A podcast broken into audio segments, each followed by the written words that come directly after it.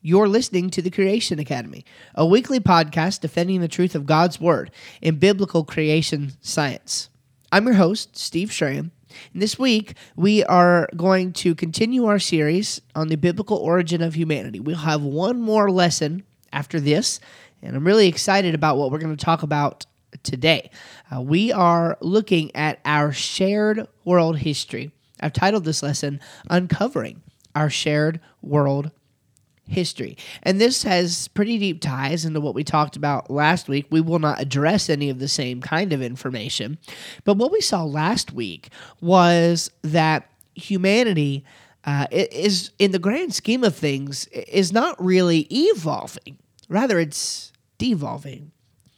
In the beginning, uh, everything was perfect. Now, we did not have the electronical and the, elect- the, the, the technologies, okay, the electronics and the technologies and such like that um, that we have today. And often we falsely associate that with progress and, and uh, technological advancement and such. But that's not necessarily the case. Um, what we actually find is that we have to build complex machines to accomplish today.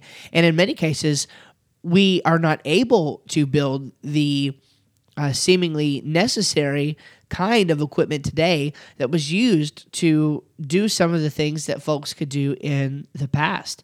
And when we look at history from an evolutionary perspective, that really doesn't make any sense. We, we, we shouldn't we shouldn't uh, have any uh, questions about how things have been done in the past, and we certainly should not have the issue of not being able to duplicate or reproduce uh, some of these things if our society is advancing and and and quote evolving.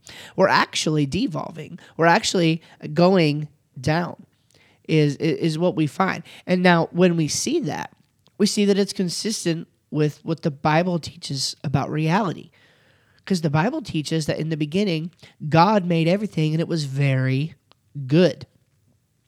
When he got done with his creation, including his creation of man, which was God's ultimate, very good creation, what we find is that humanity was living much longer back then. We found that even in the earliest chapters of Genesis, they were very skilled. They had knowledge of how to even make musical instruments and such. They could build uh, cities and civilizations. They could farm. Uh, people from the beginning of time have not been uh, brutes, have not been cavemen in the same sense that evolutionists mean the term. So when we're looking at this shared history that we have, uh, we now take this one step further. So it does appear that humanity has been devolving throughout time. But now what we want to look at is how are we similar to some other cultures around the world? Uh, of course, we realize that if you're here, I mean, I'm here in North America, so I, I, I of course, uh, have a lot of listeners that are in many different places throughout the world. But uh, you know, and I think that's awesome. I think technology gives us that ability, and that's that's a really neat thing. Um, and so together, I think we should just uh, you know collectively thank God for this. We should thank God for the ability that now we can um, communicate across vast um, geological or, or, geographical, excuse me, uh, distances. Um, we can reflect on this thing together. We can uh, we can learn multiple languages. We can understand each other. But the reality is that we all have a shared history. If the Bible's true, and we're all created uh, as one race, as as as has been the common thread of what we've been looking at really throughout this whole uh, series, then we're all in this together we all have a, a shared history.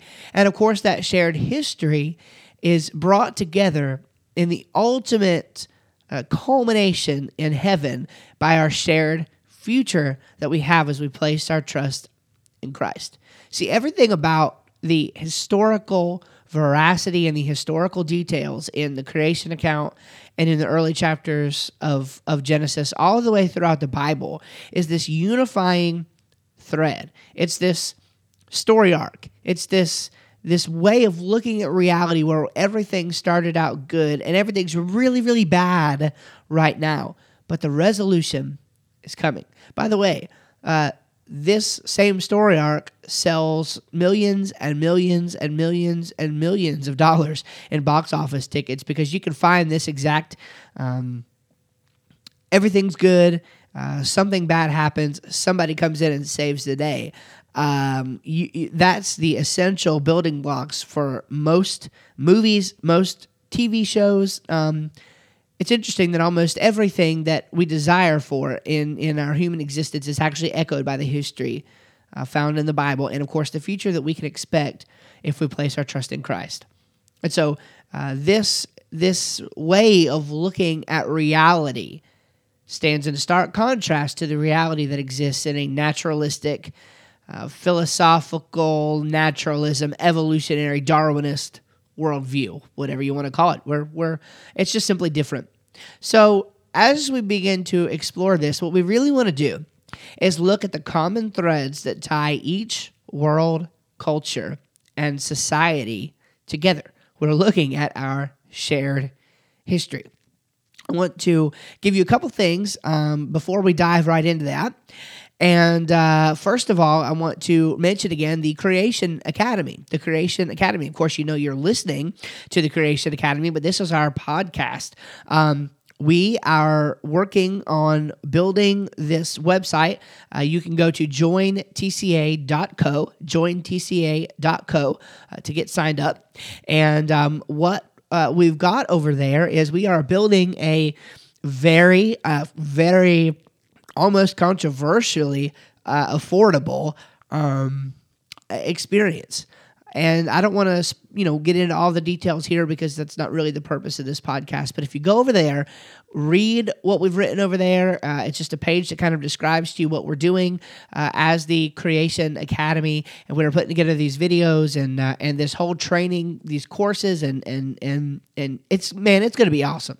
Um, go over there, take a look, get signed up for the wait list. You can't sign up uh, to be in the program uh, right now, okay, because it's not going to launch until sometime early next year. We're hoping January, uh, hoping January, but I don't know that we're going to be quite ready to launch um, uh, right then. But but uh, nevertheless, early 2019 uh, is definitely what we're shooting for as far as having this thing live where you could go ahead and sign up. But for now, you can go ahead and put your name on the wait list. And let me encourage you to do it because I'm going to let you into something here that I, I, you know, normally I wouldn't just uh, say these kinds of things because uh, one of my mentors in life and in and in business once told me that if you tell everybody your business, you just don't have any.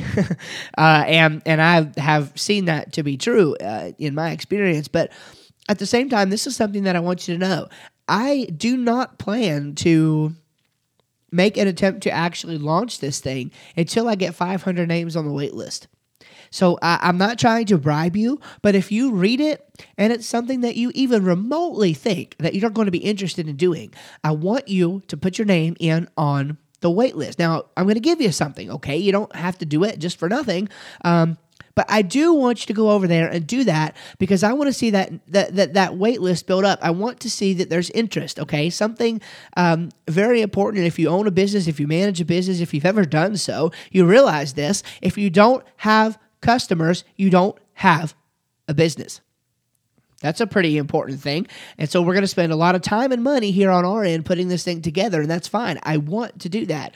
Um, but it's going to require some interest. Somebody is going to have to want this thing. Somebody is going to have to uh, want what we're offering in order for us to offer it. And if it just, uh, if we find out that people just simply don't want what we're offering, um, then we're not going to do it. Uh, uh, uh you know, and honestly, that's the bottom line because it won't make any sense to do it. If nobody's going to get any value or any benefit from it, we're just not going to do it. So, if you want to see this happen at all, please go get on the wait list. I'm not going to send you a ton of emails, I promise.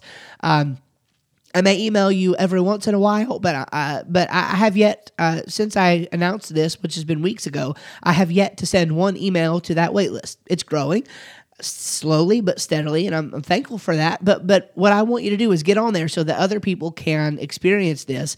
Um, if you don't want it, sign up anyway for for for the benefit of somebody else, for the benefit of of of, of getting this information out there to as many people as possible, so that we can teach about God's creation. All right, and remember, the Creation Academy is not uh, um, uh, not necessarily about tearing. Uh, up opposing worldviews down. Um, we do, of course, by nature of what we talk about, we do have to address these things sometimes. Evolutionism, theistic evolutionism, uh, even old age creationism, we have to encounter these things and confront them sometimes. But largely, what we aim to do uh, in this podcast, but especially with the Creation Academy website, um, is going to be to build up the positive case for creationism. We, I, I think, many have done a great job soundly refuting evolution and and, and other alternative theories, and and uh, I, I I certainly believe that they've done that. That's not our role in in the in the long run. That's not our our contribution. We have decided going into this that that our specific contribution to creation ministry is to going to be to help to get some of the scientific models and some of the current theories and some of the best thoughts on creationism to the masses in a way that everybody can understand and everybody can use when they're witnessing and talking to people about spiritual things. So that's what our goal is. So so help us accomplish that. Put your name on the wait list, share it with others. When you do that, we're going to give you exclusive access to our Facebook group. Now, that might not sound too special to you. Right now, it's not very special, just being honest, but it will be. Um, I plan on having uh, different instructors that help out in the academy. I plan on having some creation scientists in there. Uh, I plan on that group being a great moderated place where you can go to uh, be able to ask questions of others uh, and of professionals in the industry and learn how to really deal with these issues, learn how to respond to objections. There are great Facebook groups out there right now uh, for young earth creationists. This is not just another young earth creationist Facebook group. That's not what this is about. This is for Academy members only to to go in and to be able to um, uh, ask important questions and get advice on how to answer others. Um, however, I have decided that as a perk for uh, giving us your information to get onto the wait list, you're going to get access to that Facebook group and you'll have lifetime access as far as I'm concerned. You'll never have to pay for it. Uh, that will be a paid feature. As soon as the Creation Academy goes live, the wait list is shut down. Nobody else gets in. But for now, you can get in there for free. Help contribute your ideas. You can help us build the Creation Academy. Well, I didn't plan on spending that much time on it, but it's important. We're excited about this. We want to see this vision uh, come to the press, so to speak, and uh, and we can't do it without your help. So that's one thing. Uh, secondly, I'll just mention real quick: we have started. Um, uh, as a ministry putting out some videos. Uh, now these are just quick videos. These are I, I, might be you know they're not too formal. I do have music playing in the background, but th- we're on YouTube. Okay, um, I, I, might be in my car. I might be sitting at my kitchen table. you know something like that. It's very informal. These are not high production value videos, nor are they meant to be, nor are they specific to creationism. Uh, these are associated with my uh, website, which is www.steveschramm.com. We'll place a link in the show notes to the, the link where you can see some of the videos. Okay, um, but these these um, these videos are going to be out there uh, to help answer short questions. They're less than ten minutes, um, if at all possible, each ultimately, I would really like for them to be between five and ten, but sometimes I, I wax eloquent and get a little long winded. I guess that's the Baptist preacher in me. I just can't help it. But uh, at the same time, I, I, I think these are going to be short, helpful videos. And this is not always the case, but uh, my, kind of my common thread behind creating these videos is to help you give better answers help you give better answers. And so the videos are short. So obviously, I don't have time in any video to go like deep into the type of evidence that is out there for a proposition. Um, but again, the point is not to do that.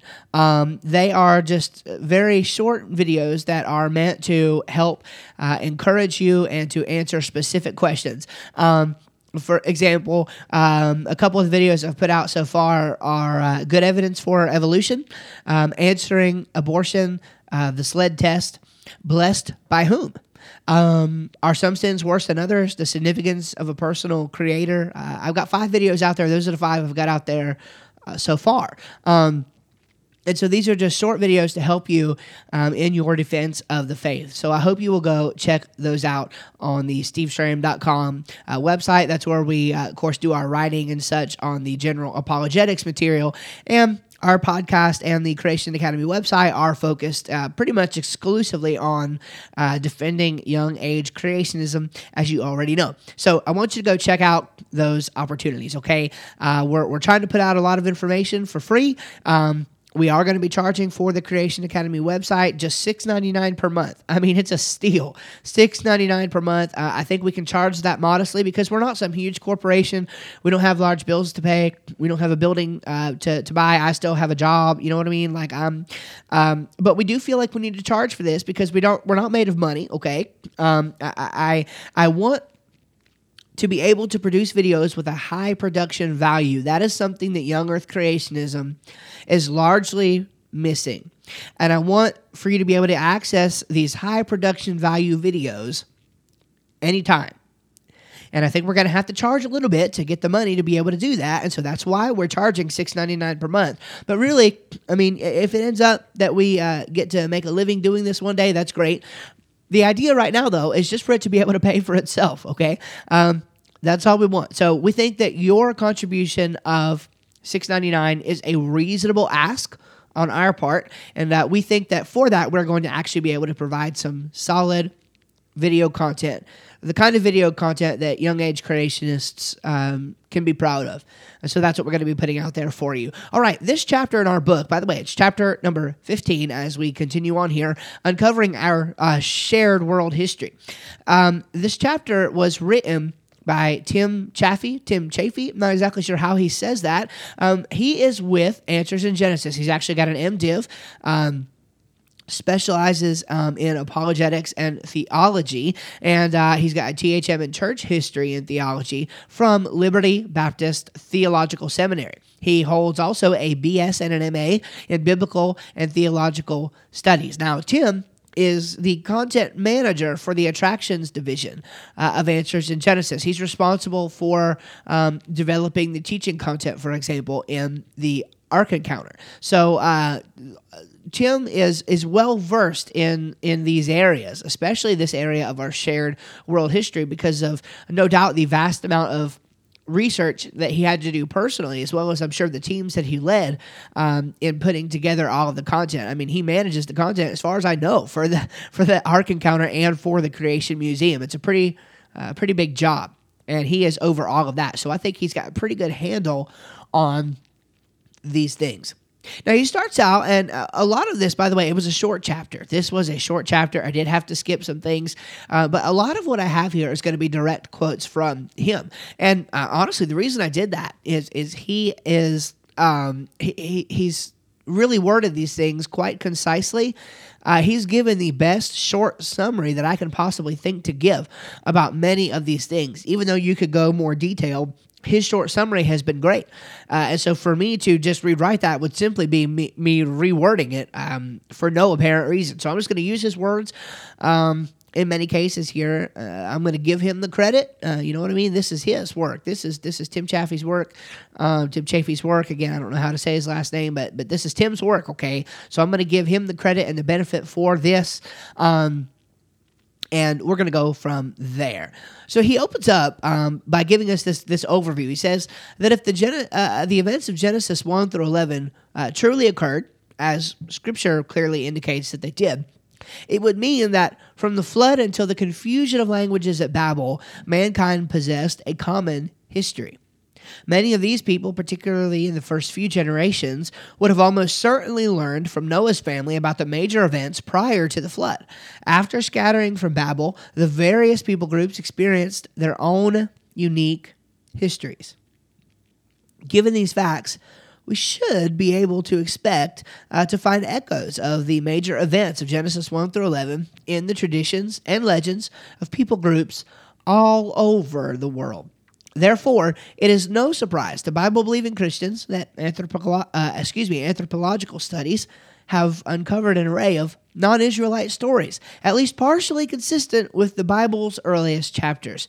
The most common of these legends centers on the Great Deluge, or flood, of course, but it is not uncommon to hear tales reminiscent of the Bible's account of creation, the fall, the Tower of Babel, and more. So he lays out this overview of world history. Now, let's be honest, let's be clear about something up front. Not everybody's um, world history looks like this. Okay, um, there are um, difficulties here, and what I mean by that is uh, one of the most common objections you get to, for instance, the occurrence of the biblical flood is things like the pyramids in Egypt, um, things like the American Indian tribes who were supposedly already here and survived all the way through the flood. Uh, things like the Japanese, for example, they have records going back certain uh, dynasties and and such, and uh, and one rightly asks the question, how come the Japanese didn't know about this flood? And uh, I have seen explanations for these things, and I agree with many of them. Um, uh, of course, uh, we realize that our ultimate source of truth here is the Bible. Um, uh, we realize that the Bible really gives us the only um, logical source of, of knowledge, of, of knowing things, of epistemology, you might say. Um, the Bible explains that God, who was the creator, um, is our ultimate source for these things. All knowledge is found in Christ, for example. I believe that's Colossians 1 3.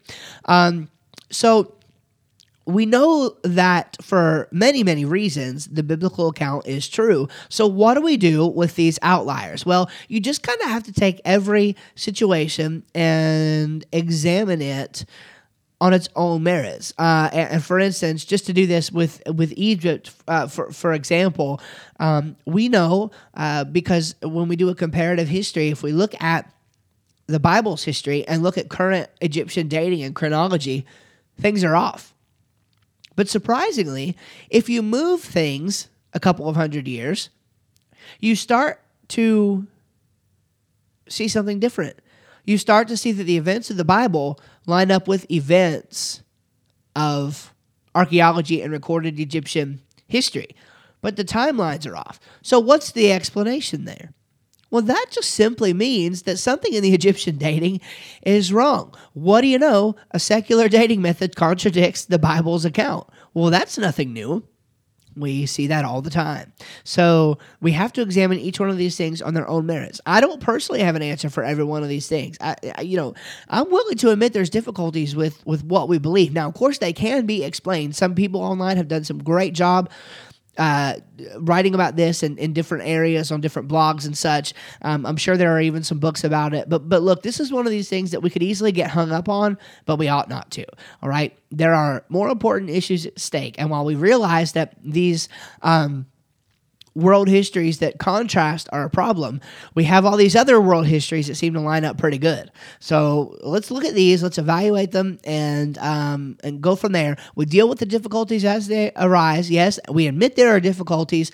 We, as Kurt Wise would say, we examine the worst version of the problem. And we move forward from there. Uh, if the Bible is true, then creationists can be honest in all of our assessments. That means we can even be honest when we don't have an immediate answer. There's no need to make something up in order to argue for your position. And uh, we'll talk about that kind of thing another time, I'm sure. So, uh, for the evidence that we do have of a shared world history between these multiple different cultures um, and these different parallels to the biblical account, such as in the creation and the fall and the flood and giants and the Tower of Babel and all of this, there are two ways, generally speaking, of looking at this evidence. Just two ways. Way number one is that these events actually happened. Somebody is recording the true history of it, and all the other myths and legends are merely bad renderings of a true story, of true history. This is one paradigm or one way of looking at the evidence. Now, of course, it should be no surprise what my position will be. That will be my position. And uh, just to give a very quick apologetic for why I would say that, I think if you examine the details of all these other accounts and then you examine the Bible's uh, recording of this account, I think it's plain to see that the Bible records historically um, speaking. In other words, the the the Bible records history. The, the the kind of language that the Bible uses to describe the events are historical um, uh, renderings of this language. Okay, so it, it, it, it, Genesis is not written in a mythological fashion. We dealt with that in earlier podcast episodes in this series. Okay, um, the other way of looking at it is that Genesis, along with the others, is simply a myth. Simply one of these legends. But now, if that's the case, and we're going to look at this here in a minute, but now if that's the case, then we have got some splaining to do, right? Uh, we're going to have to number one, uh, have an argument that is sound that could that could show that Genesis ought to be taken as myth or as legend or as allegory. Which number one, that's going to be difficult to do. Um, I would say it's going to be impossible to do. But then, not only do you have to do that, which is nearly impossible, but then you have to go on the other end and say, well, what now explains the fact that we have all of these things. Now we have to come up with another explanation to explain why um, this similarity is is true in light of the fact that we're not acknowledging biblical history. Obviously, if somebody believes that this is a myth, um, in many regards, they're not. Uh, acknowledging biblical history, that means they're acknowledging secular history. And now, in secular terms, you are going to have a very hard time explaining these similarities as um, we will uh, look at. So let's just start at the beginning. Start at the creation. So uh, the Maori people of New Zealand and other uh, South Pacific islands have several creation myths. So one particular legend uh, explains that the god Tane has made a model of man from red clay. Sounding familiar Yep. Then he uttered an incantation, and when he breathed on the figures, they came to life. When he breathed on this particular figure, the clay came to life. Now, this man was named Tiki. His wife was Marikoriko. Interestingly enough, other legends claim that Tiki was not the first man, but the creator of men. But of course, this was considered heretical because it denied that uh, Tane created man. The uh, spread of this heresy allegedly led to the flood that destroyed mankind. The Comanche people, the Great Plains region of the United States, tell a creation story that also has some interesting parallels. Of course, uh, they say that one day the Great Spirit took swirls of dust from the four directions and created the Comanche people. These people, made of earth, were very strong but a shape shifting demon started to torment the people. The Great Spirit threw the demon into a bottomless pit. To carry out revenge, the demon takes up residence in the fangs and stingers of poisonous animals to harm people at every opportunity. Certain groups now of Australian Aborigines tell a tale that echoes Genesis. Uh, the creator, uh, uh, Bunjil, created a great knife to shape the work of his hands. He made two men from lumps of clay, quote, which he gradually fashioned from the feet upwards into uh, the human form, unquote. And then, quote, he breathed very hard on them, and they lived and began to move about as full grown men, unquote. Now, Bunjil's brother uh, controlled the waters and used the hook to draw out two young women who became the mates of the two men. So these are just a few examples of creation um, myths found across the world. Uh, what explains this? Well, again, uh, we're kind of building a cumulative case here, and this just is one one one block of the of the case that we're building. But certainly, there are parallels in these uh, accounts to the creation found in Genesis, and we of course expect this. Now, the fall. Moving on.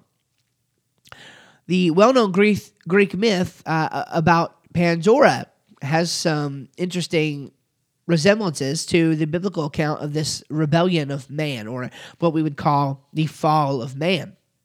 Now, according to um, Hesiod, uh, Zeus ordered Hephaestus to create the first woman. Her beauty was to match that of the goddesses. Other gods gave her many gifts, which explains the origin of her name, um, Pan means all, and Doron means gifted. Uh, but also led to her downfall since the gifts of the gods were, quote, a plague to men, unquote. She was also given a jar or a box in some versions that held all the world's evils within. One day, Pandora opened up the great lid and the evils escaped to fill the earth. Now, you've heard of this before. This is known as Pandora's box, right? When somebody says they're opening up Pandora's box, uh, this has to do with the Greek myth about Pandora, but ultimately, it is a reflection on the fall of man. It is a a story or a myth that attempts to account for the rebellion of man. Um, this this innate knowledge that we all have that the world is broken and not as it should uh, be. And that's what this echoes. The Aboriginal peoples from the Murray River of Australia convey a legend about death entering the world when the first man and woman disobeyed a specific instruction regarding a tree. They were told not to go near a certain tree in which a great bat lived.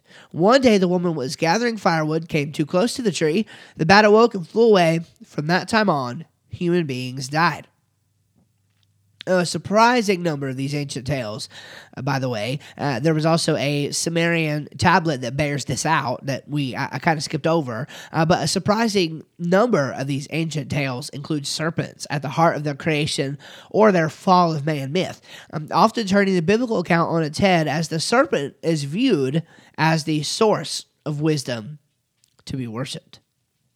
And that's something. So not only do the um, pagan accountings of history uh, echo these sentiments, but they also use elements of the story and turn the characters around and, uh, you know, make it so we're not the bad guys, so to speak. Now, of course, we know Satan the serpent is most certainly a bad guy, um, the ultimate bad guy, really. However, we sinned against God. That's not Satan's responsibility. It's not Satan's fault. That's our fault we sinned against God. We told God that we wanted to be greater than Him, or even that we wanted to be equal with Him. Nevertheless, there is no such thing. It can't happen. It can't be done. Um, we've been punished as a result. What about giants? This is another area.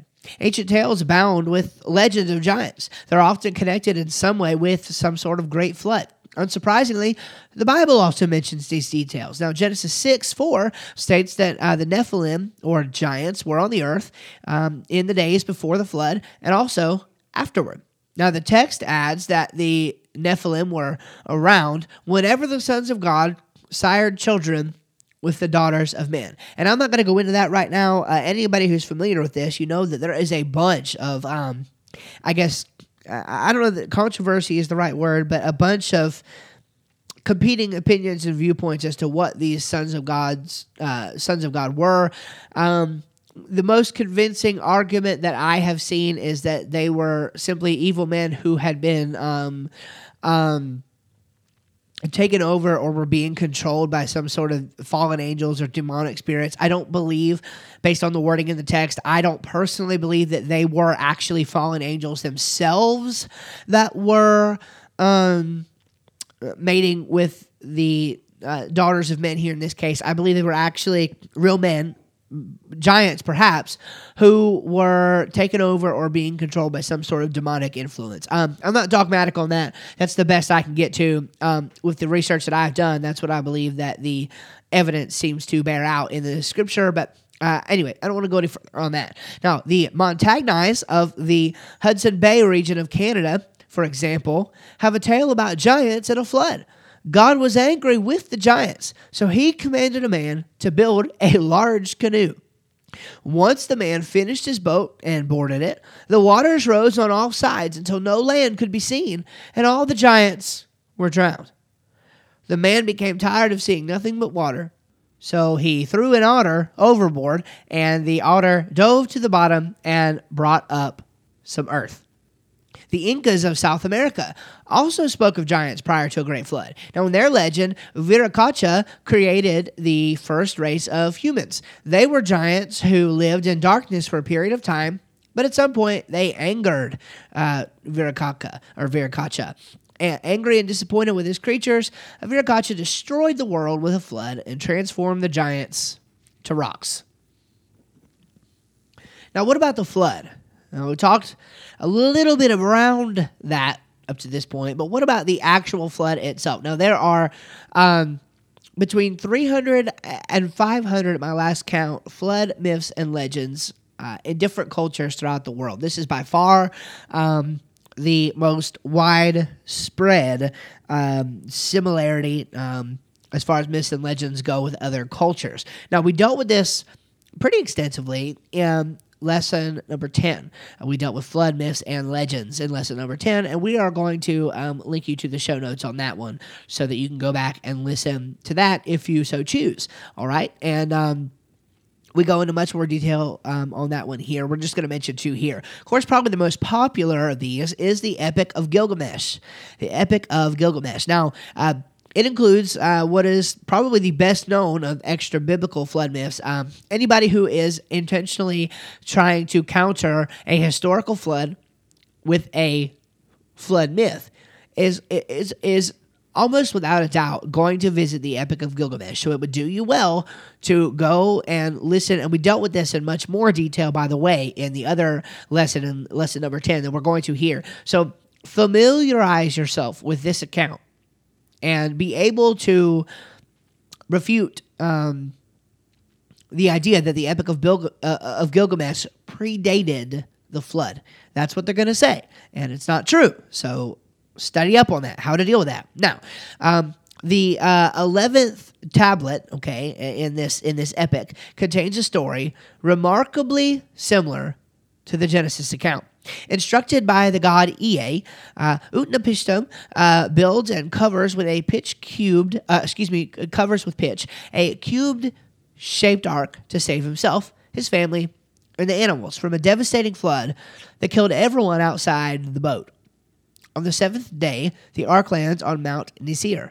Utnapishtim releases a dove, swallow, and raven to check the water levels and eventually offers a sacrifice to the gods. The Aboriginal uh, tribe of Western Australia, or the Wunumbal tribe, I'm going to say it like that, of Western Australia, holds a tradition with uh, many other similarities. Now, some children cruelly treated a bird that flew to heaven and complained to the creator Engadja. Furious at what had been done, Engadja warned Gajara to build a double raft to survive a coming flood.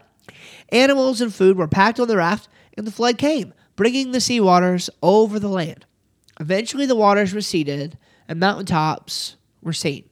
Gajara sent out a, uh, cook, a cuckoo and then other birds. His wife, uh, Galgobiri, cooked a kangaroo. When Engadja smelled the pleasing scent, he put a rainbow in the sky as a promise that there would no longer be such a disastrous flood. What about moving into the Tower of Babel? And again, I just gave you two, by the way, of three to 500 flood myths and legends around the world. Uh, this is a remarkable, remarkable thing that is not explained well at all by any other idea other than the fact that the Bible is true history. And we're going to look at some of the objections and deal with those individually here in just a minute. Now, Babel, moving on to Babel. The Papago people of Arizona explained that after a flood, the Great Spirit and Montezuma restocked the earth with men and animals. Montezuma and Coyote taught and led the people. Later, Montezuma became prideful and brought evil into the world when he rebelled against the quote great mystery by uh, making the people build a many storied home that kept growing taller and taller. The great mystery raised the sun higher in the sky, causing cooler temperatures and snow to warn the people, but they kept building. So the great mystery destroyed Montezuma's tower with an earthquake and changed the languages of the people so that they could no longer understand the animals or other tribes. Now, this is interesting. Biblical, biblical creationists uh, generally believe that the conditions on Earth as a result of the flood would have triggered a single ice age that would have lasted for a few centuries. Is it possible that the cooling temperatures described in this legend are referring to those post flood conditions? Now, that, that's something really to think about. Uh, uh, we're not going to go into all that here, but of course, creationists believe that there was a single ice age post flood that did last for many centuries. Um, uh, on the order of six to seven hundred years, I believe, is the last number that I saw. You feel free to correct me if I'm wrong on that, but I believe we're somewhere between six to seven hundred years. Um, Dr. Uh, Michael Oard has a pretty uh, interesting flood model concept that that I find pretty compelling. Of course, um, the creationists who worked on the catastrophic plate tectonic, uh, tectonic model, excuse me, have also um, been working on some ice age theories, and so I, I appreciate those as well. Um, but uh, ultimately, what we don't see, what we don't um, have room for in the biblical account is this multiple ice ages over millions and millions of years. Um, that's not that's not what we actually have in the Bible account.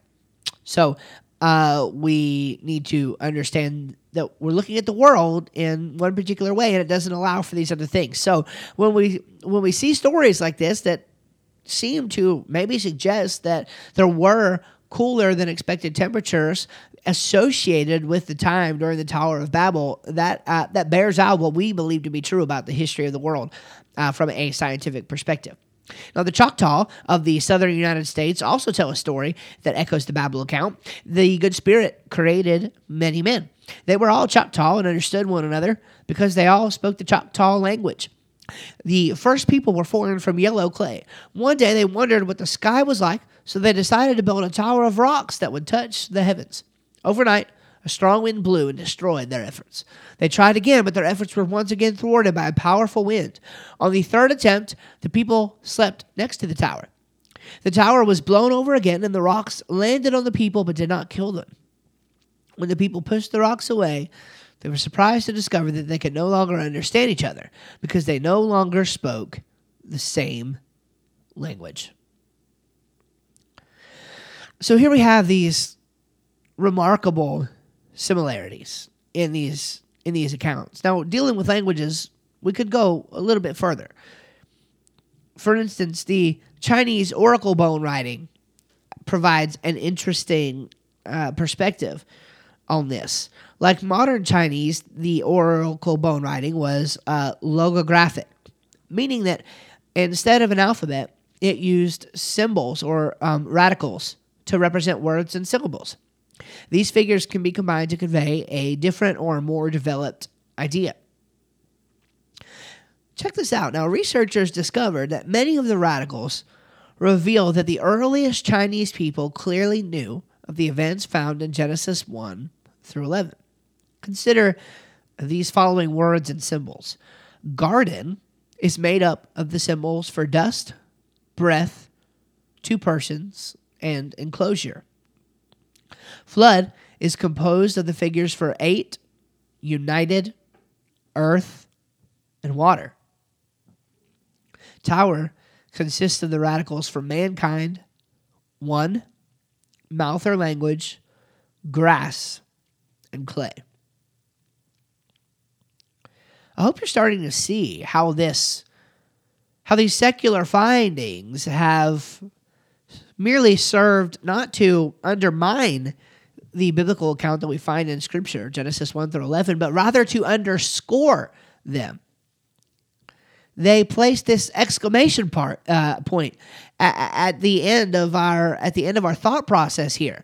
They uh, they provide good cultural evidence for what we believe is the true history of the world. Combining these facts with uh, what we learned about last week as we dealt with the idea that um, mankind has not always has not started out as a primitive brute uh, and then worked up to where we are today we actually see the devolution in many ways of mankind uh, put along with that we have a pretty concrete understanding of the world from our perspective, and it's bared out by what we have uh, seen and observed about history. Now, what about objections to these ideas? There are a few objections here that the author puts out.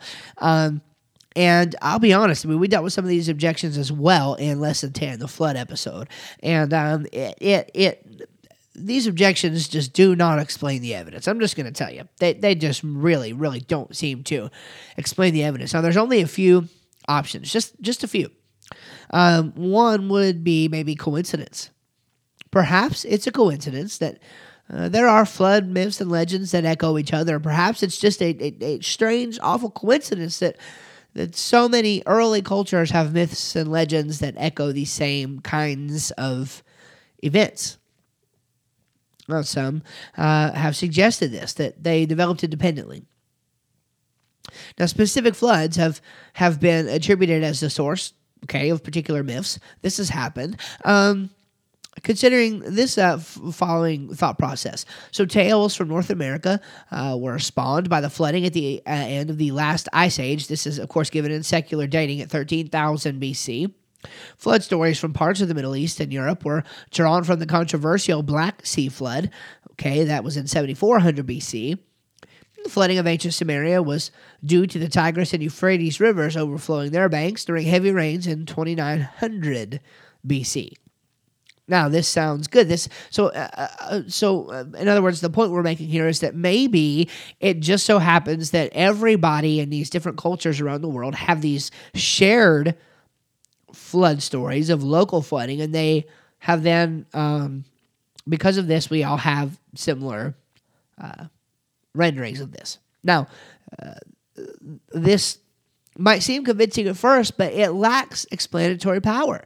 It can't explain widespread phenomenon. It can't ex- explain why why the details are so close, uh, are so closely related uh, across these different myths and and in so many cultures. Uh, these similarities, you know, in in one or maybe five or maybe even ten cultures, okay, maybe, but three to five hundred, I don't think so. And it also doesn't explain why giants are associated in many cases. Now, the author asks this he says, Why do these legends frequently speak of a favored family instructed by a god to build a boat to survive the coming flood? And why do they regularly mention certain birds being sent to check on the post flood conditions? These are very specific details that are not explained by this coincidence theory. How about missionaries. Well, now there's two problems with this. Now, of course, we know the Great Commission is to go into all the world and preach the gospel. Uh, I am in, in wild support of missions of missionaries. We we our church uh, supports 112 right now, um, and I, I, would for our size church, I think that's a very large number. I happen to think, and, and God blesses our church for that. I believe uh, God really does work through. Um, through the generosity of, of many of our church members in this area. So I have a heart for missions. I have a passion for for those who who are able to go do this. Um, but here are a couple problems with the idea that missionaries are somehow responsible for this idea of, of cultural flood legends. First of all, the vast differences that exist between the legends just make this quite implausible. Um, so while the similarities made uh, uh, kind of re- serve to refute the idea of coincidence. Now it's the differences that serve to refute the idea of missionaries. Why would a tribe drastically change the name of the ark's builder in a generation or two?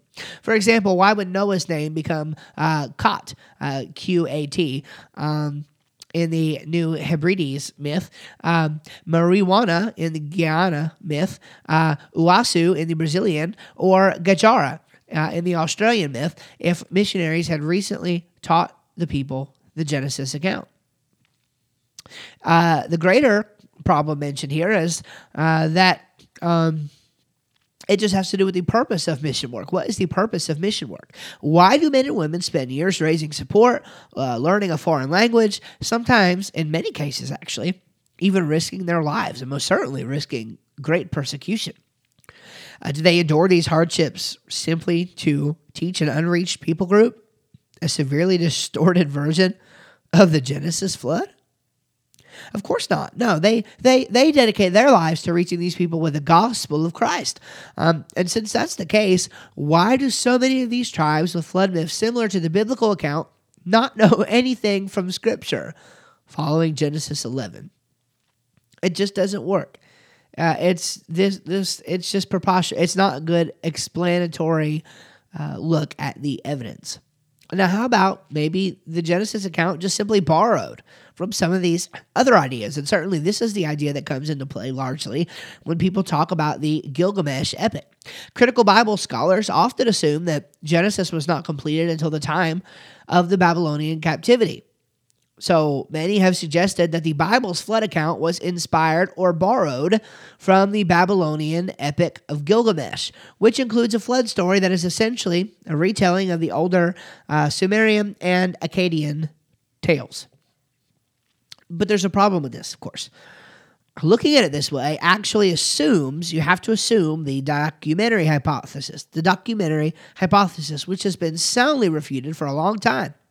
Uh, and, and, we won't go into what all the documentary um, hypothesis entails, but essentially, uh, the claim here is that um, writing did not exist during the time of Moses, and so um, the the biblical accounts were, um, or the, the the first chapters of Genesis, especially, were not written indeed by Moses. Now, the nature of the ark is a is a critical difference here. All right, the cube shaped ark in Gilgamesh would remain afloat, that's true, but it would rock so badly from side to side that the people and animals likely would not survive. And with its seven levels, getting proper lighting and ventilation to the um, uh, lower floors would be a major difficulty. On the other hand, the dimensions of Noah's Ark are an ideal blend for size, strength, and stability during the global catastrophe. Now, uh, so there's another thing. The, the, the, these differences um, serve to underscore the fact that that Gilgamesh is merely a reflection of the real flood. And the Bible uh, does not localize the flood as many other uh, legends do. No, the Bible talks about a world covering flood. The Bible is concerned with much more than the Mesopotamian valley. Okay, as many uh, old Earth creationists would like to uh, put out there. I recently saw a video put out by one who basically said, "What well, the flood doesn't matter to him." And people ask him what he believes about the flood, and it doesn't matter. It could go either way. But you can't get the long ages that an old age view requires, and uh, the the geological um, uh, data that we see from a worldwide covering flood, uh, it's either one or the other. You, you you either explain the evidence with a catastrophe or with the long ages, and um, of course, not going to get into all this right now, but uh, the reality is that the catastrophe view, the global flood view, in many ways provides um, more explanatory power, uh, and specifically in the area of plate tectonics. All right, uh, general plate tectonics theory explains a lot, but catastrophic plate tectonics theory that applied to the flood explains about double what conventional plate tectonics does. It's it's absolutely incredible. All right. Uh, and I'll link you to a video here in the show notes that will allow you to see what I'm talking about there. Finally, uh, the Bible does not seem to dwell on the bizarre details as many other myths do. Uh, the Bible is a, a, a, a, one unified message, right? It, it was written over, uh, you know, a period of about 1,600 years, had 40 authors uh, across three continents. You know what I mean? Like the Bible is this uh, this document that has so many contributors over so much time, and yet has one unified message from from from the first chapter of from the first verse of the first chapter to the last verse of the last chapter Jesus. The message is Jesus. And the more you study the Bible, the more you realize that and the Bible gives us the historical context we need.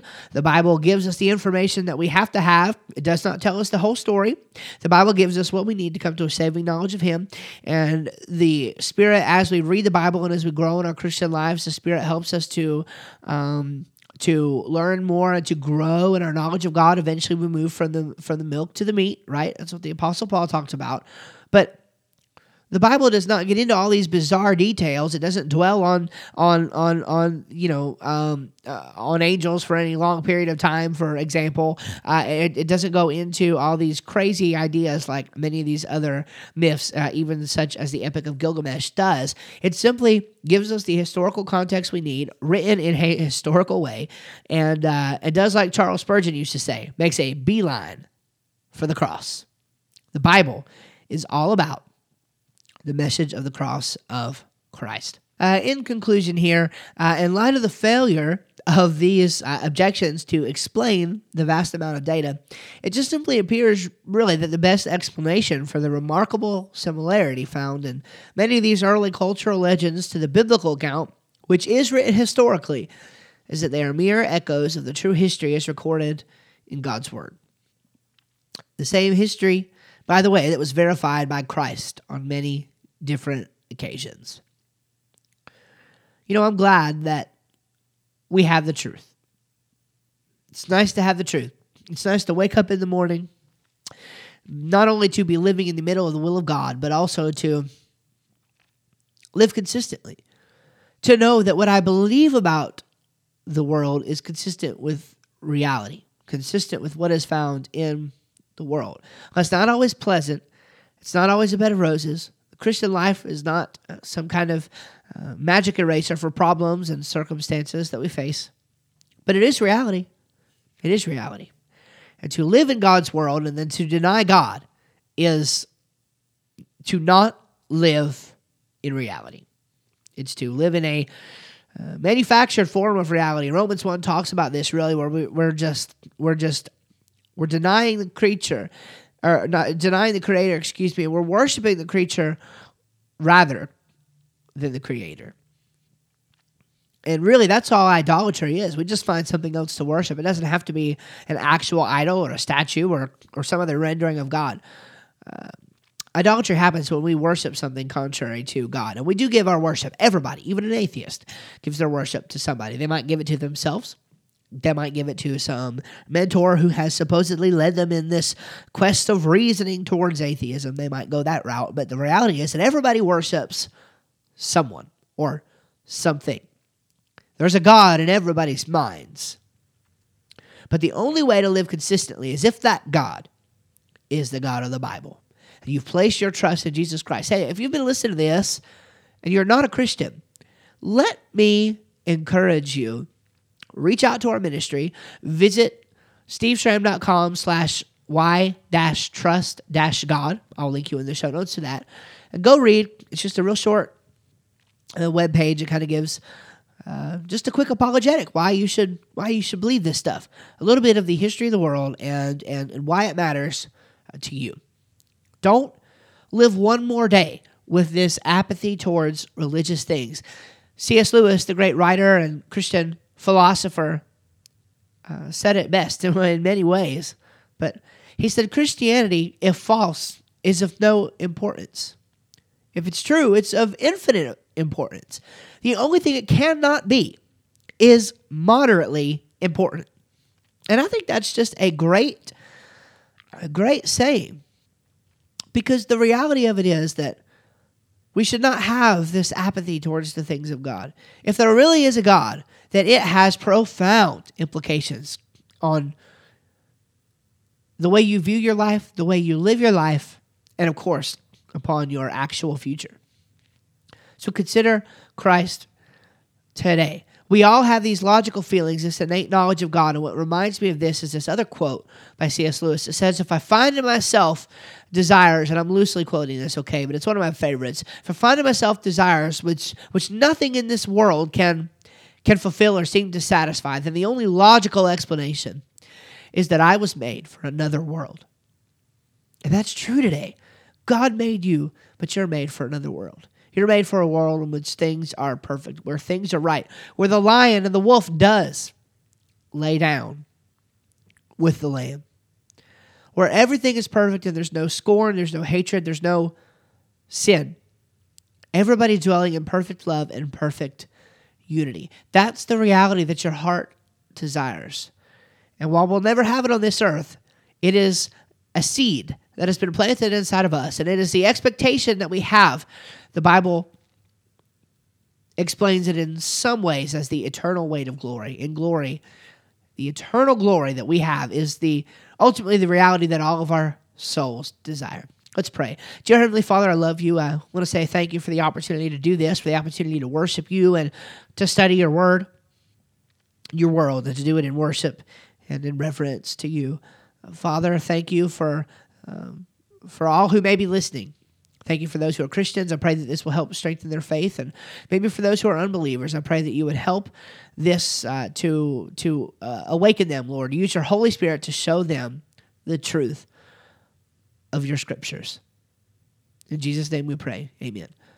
All right. Thank you for joining me this week on this episode of the Creation Academy. We'll see you next week. Bye bye.